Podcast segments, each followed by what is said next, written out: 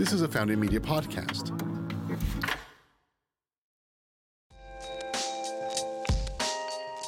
This podcast episode is brought to you by our friends Traverse Legal. They were super helpful as we started founding media and the podcast network. Traverse Legal has been changing the way law is practiced since its own founding in 2004, with a focus on utilizing technology to better deliver IP and business law services to founders, startups, and emerging growth companies. Traverse Legal's latest offering, Traverse GC, provides a monthly fixed fee, fractional general counsel offering to companies. Learn more by visiting traverselegal.com.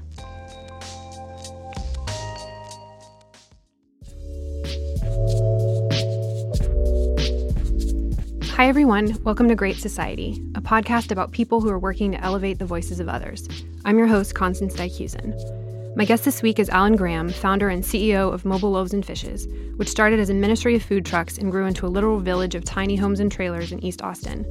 Alan and I chatted about how he captures the imagination of entrepreneurs and how his faith has shaped his journey. Here's my conversation with Alan.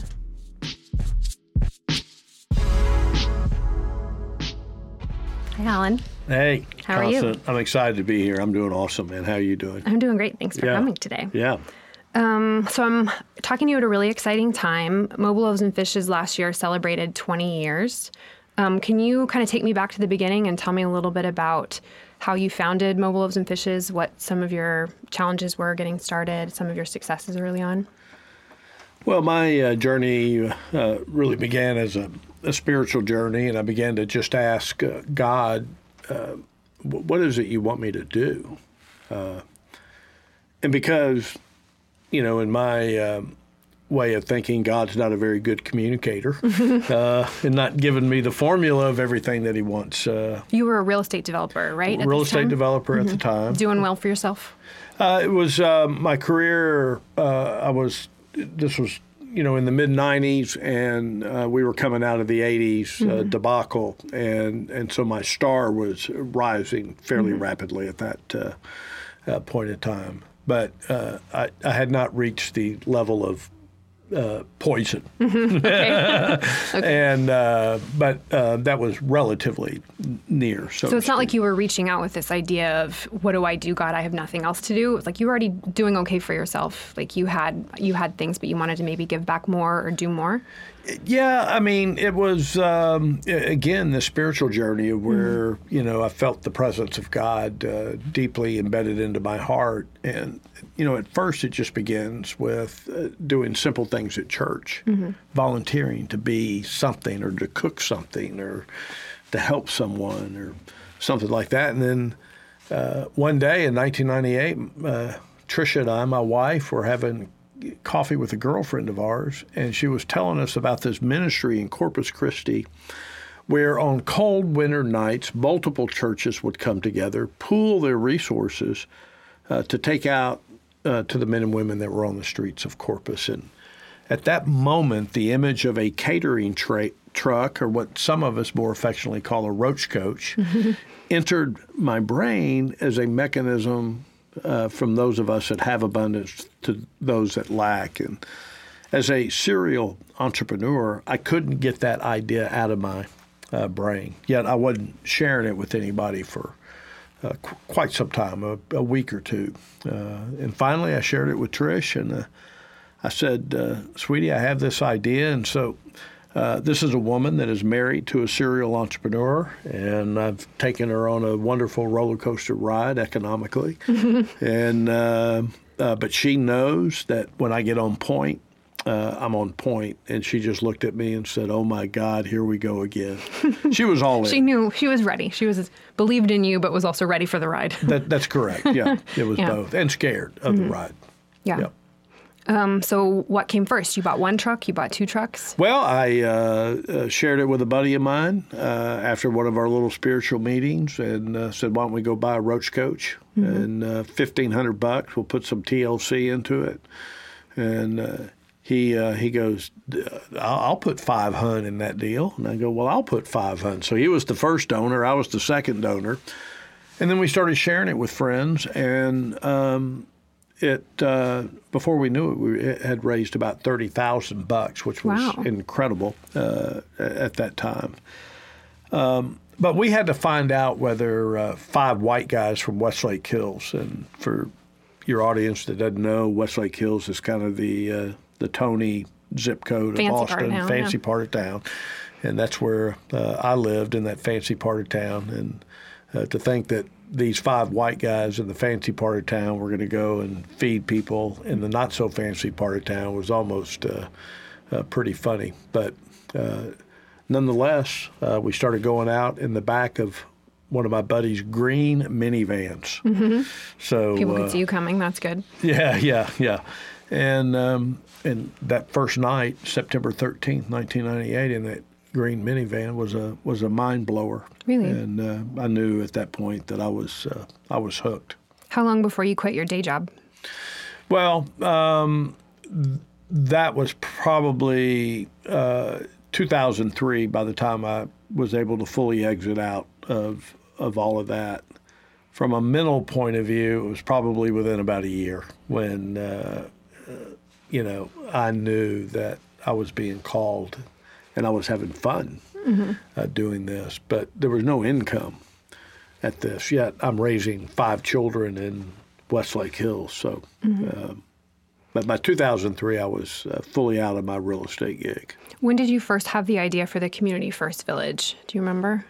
Yeah, um, yeah. When uh, that would have been about summertime, uh, fall of 2004, when uh, my buddy Bruce Agnes, who uh, was the guy that I first shared it with, and he was going to put the 500 and called me up and said, "Hey, man, I'm looking at a buying a ranch." Uh, out near Fredericksburg, you want to go and look at it with me? I said, yeah, dang right. Opportunity to go drink a beer with him, and, uh, and we go down there, and this ranch uh, had been leased out as a hunting lease, and there was a hunting camp on that property.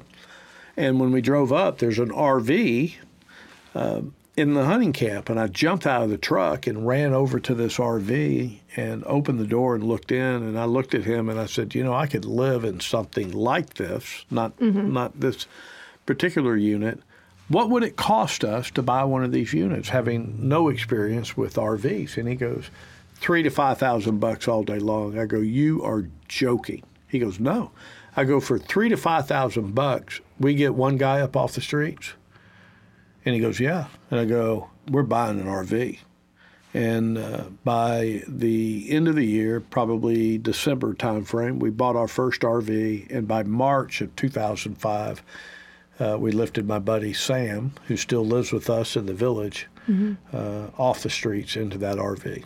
Wow, that's amazing. Um, I I got to to meet you when you were checking out the site, trying to anticipate kind of what was going to be where and everything like that. And it was a really exciting time when that started to come together for you, community first. What did you know you needed to put that community together? Um, and for, for those of for those people that don't know, could you maybe describe a little bit about what Community First is today? Well, today it's a 51 acre master planned uh, community. We call it an RV park on steroids.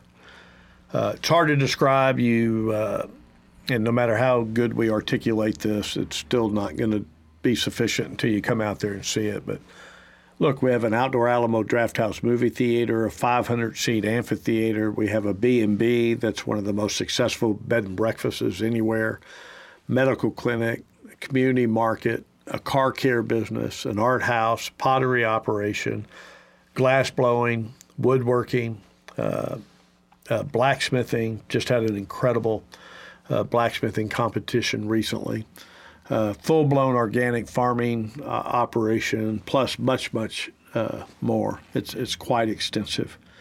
Built on the fabric that we believe the single greatest cause to homelessness is a profound, catastrophic loss of family. It's not drug addictions or mental health issues or affordable housing and living wages. Those are important. Those are symptoms, perhaps. Those or- are, yeah, and they exacerbate homelessness, but that, that's not the root cause of that deal because in all of our families, and everybody that's listening to this, you have a drug addict, an alcoholic, a mentally ill. You, we have all this in all of our families, and we manage to come up underneath all that dysfunction uh, to keep uh, people uh, up off the streets. But there's a very small percentage of our population, in our case, six one hundredths of 1% of the Austin population, is uh, are, are, subject to that uh, being out on the streets. Um, how long did it take you to learn that lesson that it was community? Because I think a lot of times we we do attribute homelessness to alcoholism or to choices or um, just lack of economic resources. Like when did you learn that it was community, or did you already know, or did you have to, you know, how did you learn that lesson? No, there's. Um, uh, you know, there's kind of a term that we call spontaneous order that when you get focused on doing something, but you're open to other people bringing their fingerprints into your vision, uh, it, it allows for a level of spontaneity to occur. Like, who would ever plan an outdoor Alamo Drafthouse movie theater and a bed and breakfast in the middle of a community designed to lift the most despised, outcast, and drug addicts and alcoholics, prostitutes up off the streets? It makes no sense on paper, but in reality, it makes all kinds of sense. So, along this journey of this spontaneous uh, uh, order, um, as we're learning things, as I'm uh, sleeping on the streets with my friends, and I've spent mm-hmm. about 250 nights on the streets with my friends over uh, 15 years. Uh, you, you, know, there's a, like a common denominator mm-hmm. that they, they come from a broken family. I came from a broken family, but I didn't end up homeless. But they came from a profoundly, catastrophically broken family. And then in uh, 2008, uh, a book was published called Beyond Homelessness Christian Faith in a Culture of Displacement that began to put the skin over my anecdotal skeleton mm-hmm. of knowledge that I was spontaneously uh, receiving uh, from the streets. And that's when kind of the aha moment of this disconnectedness that we're experiencing, particularly in our American culture. Mm-hmm. Um, you don't have to use their names if they haven't given you permission to do so, but can you introduce us to some of your neighbors and residents? I know you live on site at Community First, um, and this has been a big part of your life. So, can you introduce me to some of your neighbors? Well, uh, uh, yesterday I did a podcast with my friend uh, Robin, who I've known for uh, 12 years. Uh, Tricia and I are the godparents of her daughter, Avery. Robin has uh, been a drug addict and alcoholic, uh, has had to prostitute in order to support those things, has been raped at knife point, uh, and has suffered an extraordinary amount of abuse. Uh, comes from a catastrophically broken family background. Both her mother and father were alcoholics. They divorced early. Uh, her father recovered but remarried. Uh, the mother uh, never recovered uh, from that. And uh, the, the, the story from her podcast yesterday, uh, you know, about forgiveness, reconciliation, healing, and, and, and redemption was nothing short of powerful. Uh, and uh, Penny, right now, who's another good friend of mine who lost her husband uh, last August, who suffered a massive heart attack and died 10 days later, surrounded uh, by um, eight white women, an Asian woman, and a Hispanic woman. And he was a, uh, a beautiful, deep, dark, uh, uh classic uh, African American, had those features. In fact, he was kicked out of his house by a multiracial stepfather uh, when he was eight years old, he was given two choices: you either move out, or I'm going to shoot you in the head, because he was the blackest of his siblings. He he he had that very deep, uh, uh, penetrating African uh, look. Beautiful human being, uh, and his wife uh, Penny, who has been living with us for two years, is now in in recovery. You know, losing John was a was an emotional struggle. Penny, too, comes from a profoundly, catastrophically broken family. And oftentimes, uh, in that brokenness, uh, God weaves together uh, two dysfunctional people uh, into a mass of dysfunction. Mm-hmm. But uh, turns out to be a, a beautiful weaving uh, that's not really understood by by most people.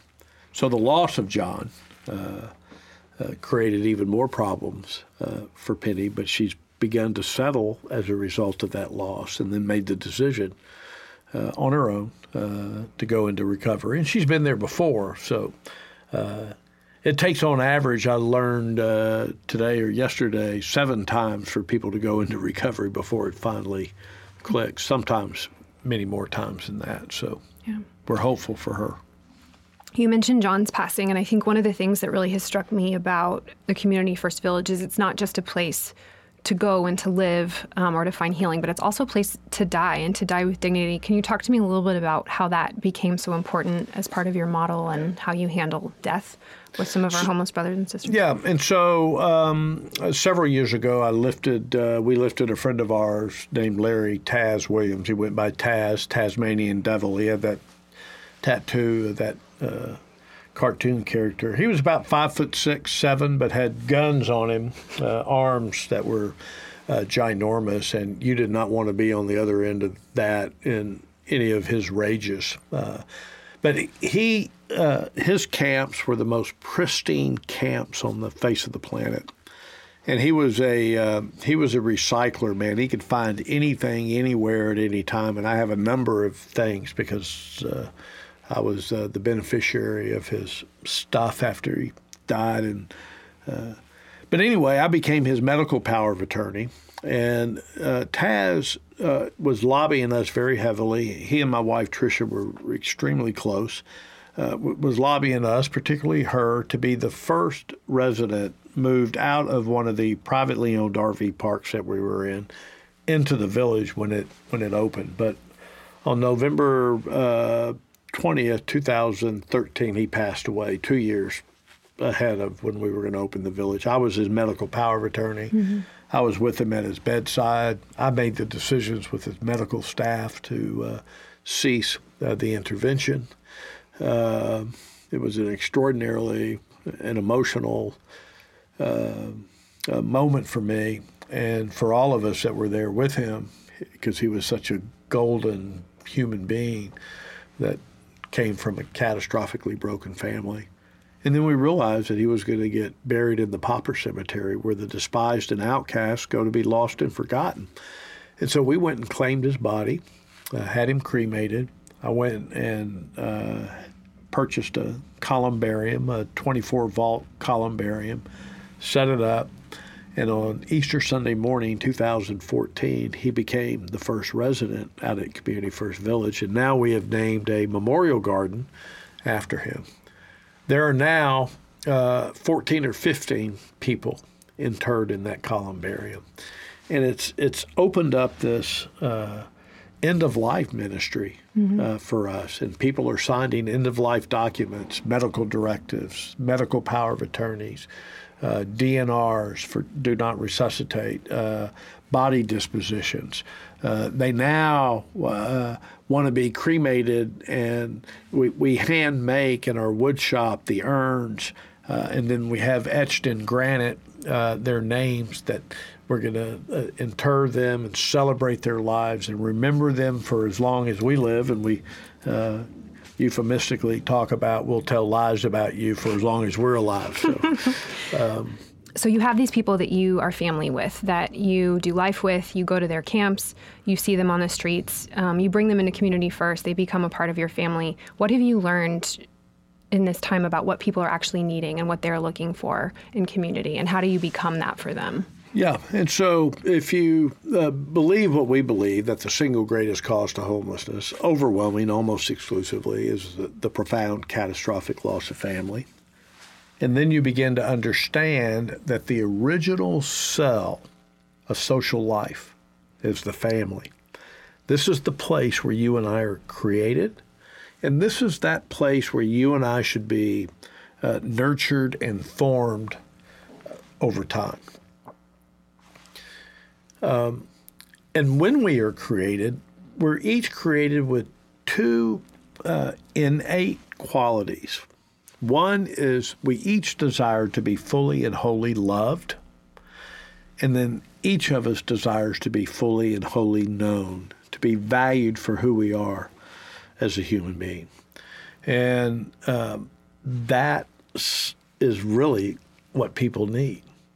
And when you uh, have been abandoned by your family for whatever reasons, uh, and then you find yourself living on the streets, and then kicked to the furthest fringes of, of society where nobody cares about you. They only uh, call you a piece of shit. Um, then that human desire to be fully and wholly loved is not not being met. Now you're out there begging for subsistence, uh, and there's no way that people are going to look at you and honor what it is uh, that you're doing. And so what we're doing in the village is reversing that. Not only are we going to love you, uh, but we're going to dive deep into who you are as a human being and discover uh, your purpose in life so that you can go and fulfill that purpose so that now you're fully and wholly known. And then when it's the end of life deal, we are going to partay during that period of time, letting you know how much we love you, how much we care for you, and then we're going to honor you uh, uh, after death. That, that, that's what people need. Shelter. Look, everybody needs shelter, but that's that's the that's not at the pinnacle of what we what we need. Um, one question that I get a lot, and I'm not even sure why I get it, is what do you do when you come into contact when you pull up at a stoplight and there's a homeless person there flying a sign? Um, wh- what do you? How do you answer that question when people say, "What do I do?" or "I feel so guilty," or "I don't know how to respond"? How do you respond, and how do you suggest other people respond? Well, first and foremost, I would acknowledge their existence on the street corner. So that actually means that we kind of got to look into each other's eyes. Mm-hmm. So why not look into uh, their eyes, and why not acknowledge them? You can shoot the peace sign. You can roll the window down. You can God bless them or say hello. Uh, just that simple uh, human acknowledgement actually goes a long way. And then I suggest uh, being generous uh, to them. Uh, they're not there. They're not making much money there.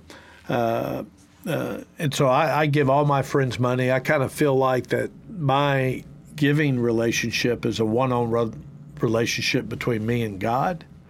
And my gift to you is an unconditional gift from me and God to you. Go do what you want uh, to do with that gift. So no expectation. I have no, no. expectations, mm-hmm. uh, and there's no doubt in my mind that. Uh, uh periodically, if not often, uh, crack cocaine is going to be purchased, cigarettes are going to be purchased, alcohol are going to be purchased, whatever.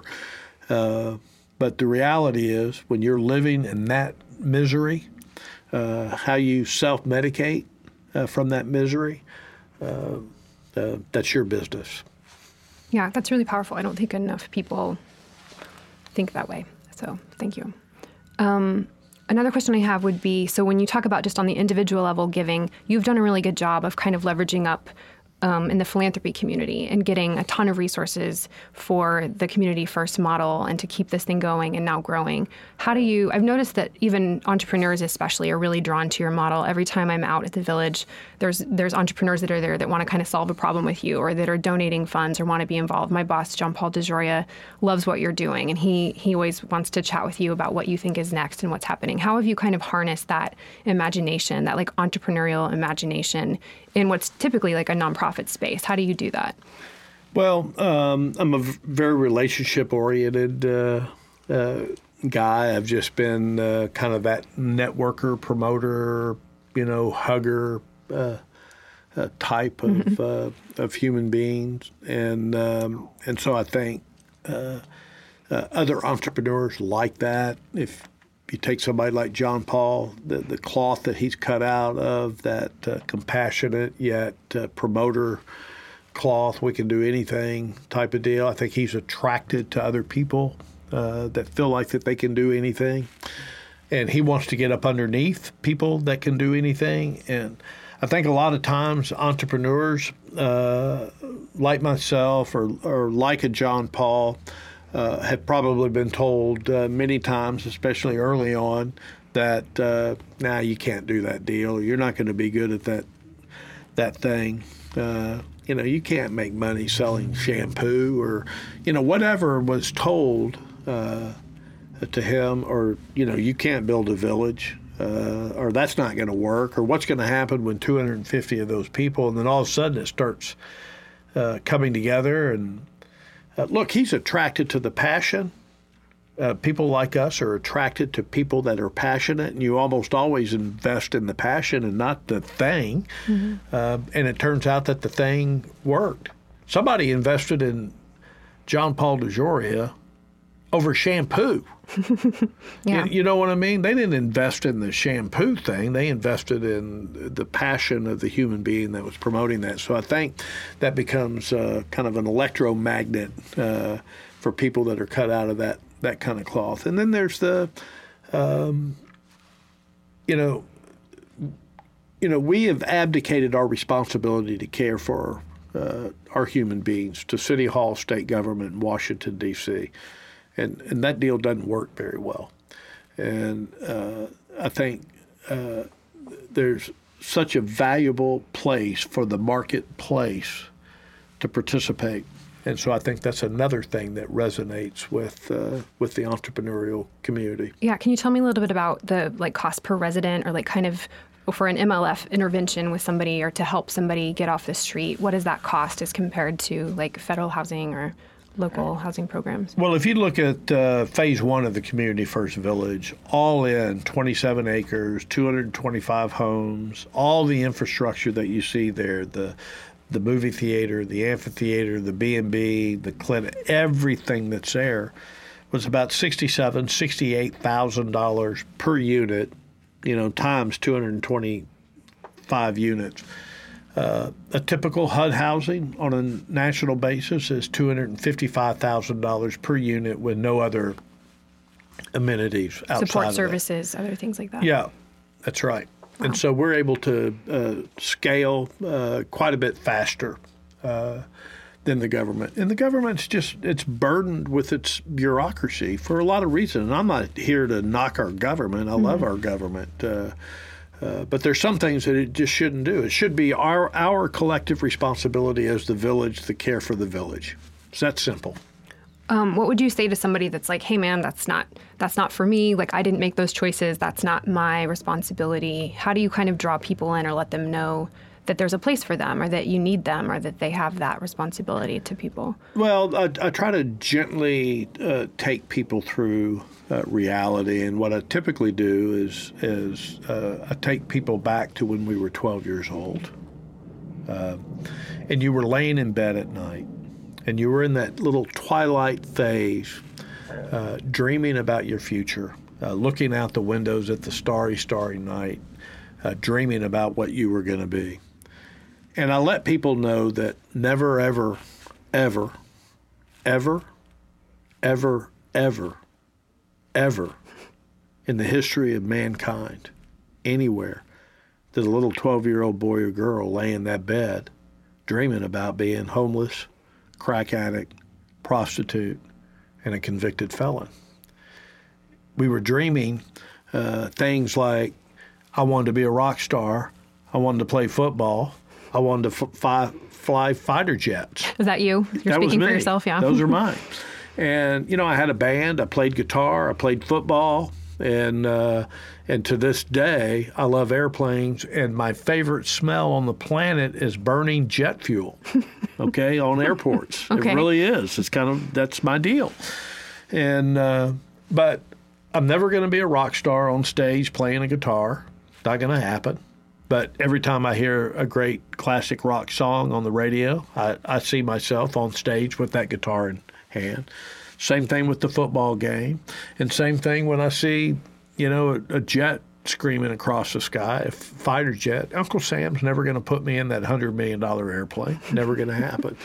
But that is the ember, those dreams like that are the embers that ignite who we are and who we become uh, today.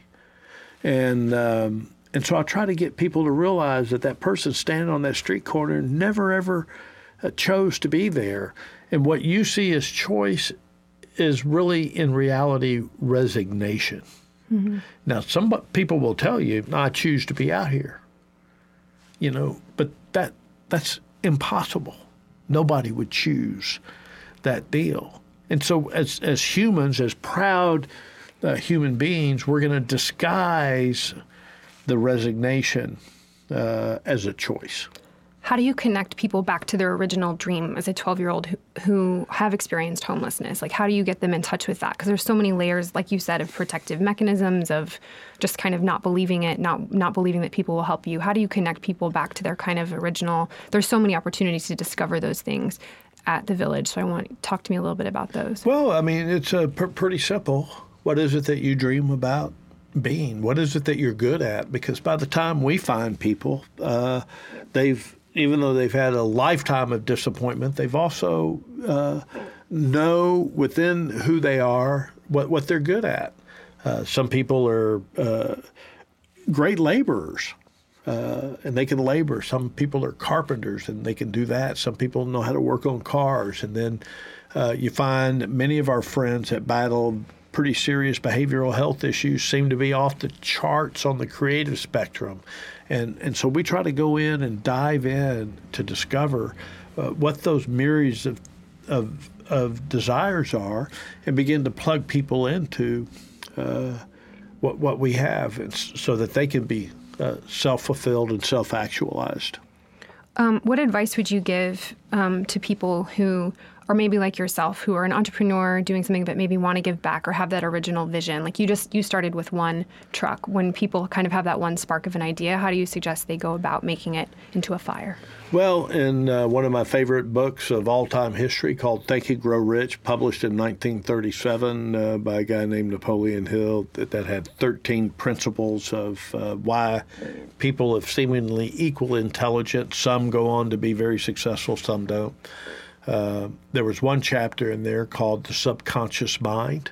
And uh, it's like the food truck uh, was somewhere back in my subconscious mind. I have no idea where that came from, how it came. I, I think it's a godly thing. Uh, suddenly, because of that coffee that we were having, it entered into my conscious mind. Mm-hmm. And we should pay attention to those thoughts and start doing those thoughts. Now, when I started that journey, there was no desire to get out of the real estate business. That just happened along the way. And so um, uh, I, I would just say to people that when that idea comes up, just say yes and then go do it. And I think it sounded like you, part of introducing it to other people and inviting other people into it was also key for you. Well, it, extraordinarily key. And I think uh, people were to really ask me, you know, what's one of my greatest giftings, it's, uh, I think uh, I was the nucleus of an extraordinary vision in that deal.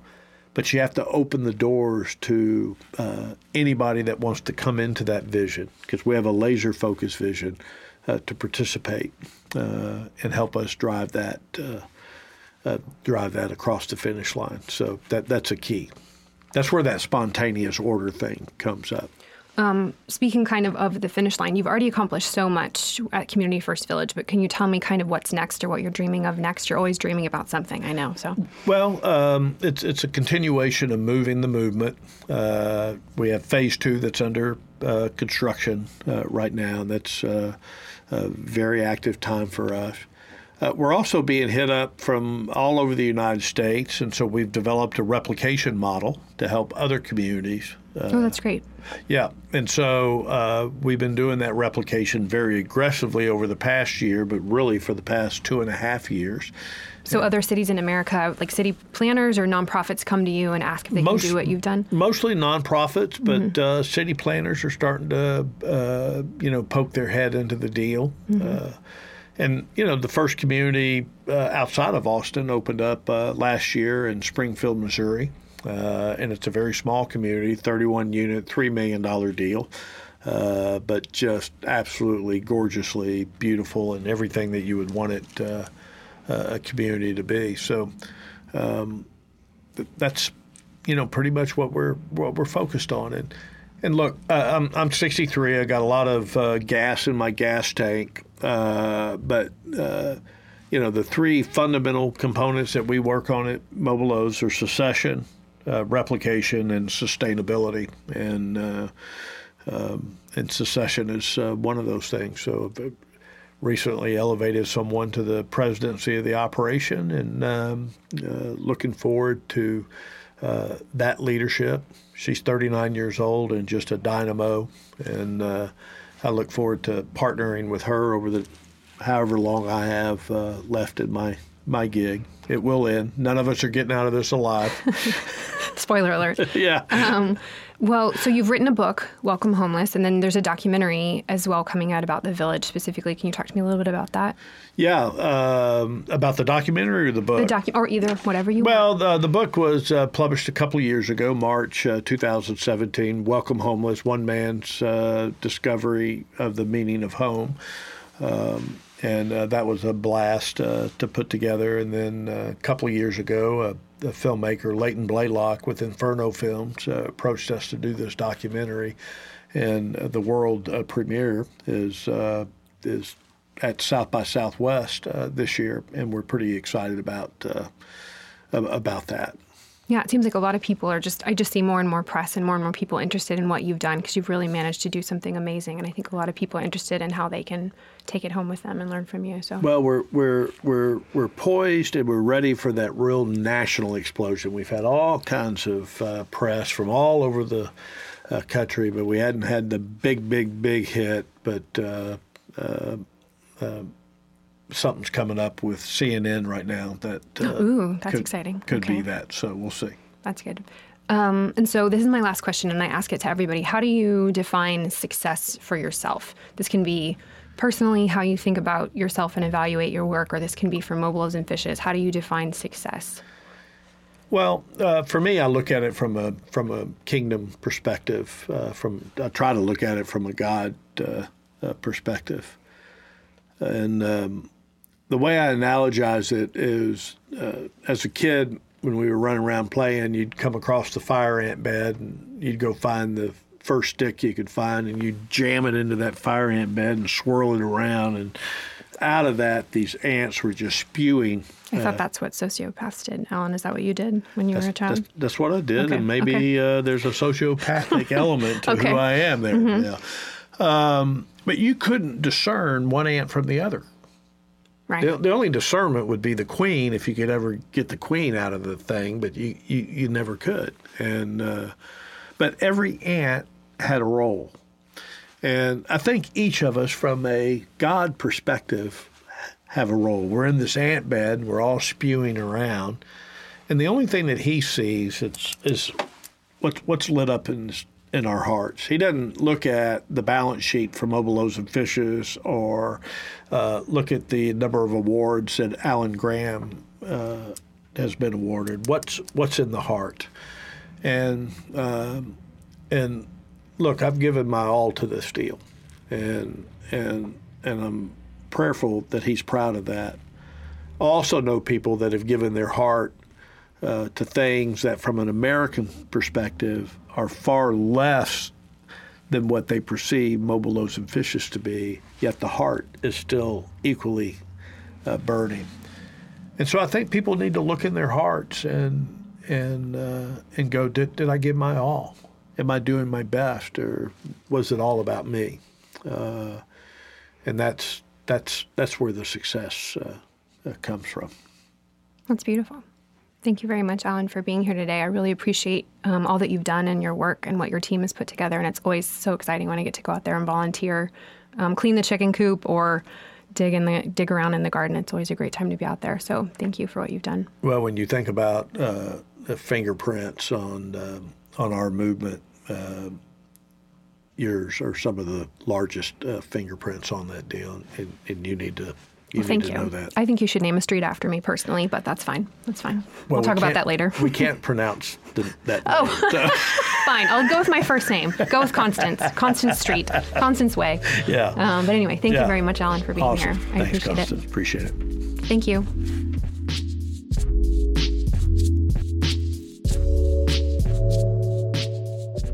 Thanks so much to my guest, Alan Graham. You can find his book, Welcome Homeless, wherever you get your books. To learn more about mobile loaves and fishes or to get involved, go to mlf.org. We will put a link in the show notes.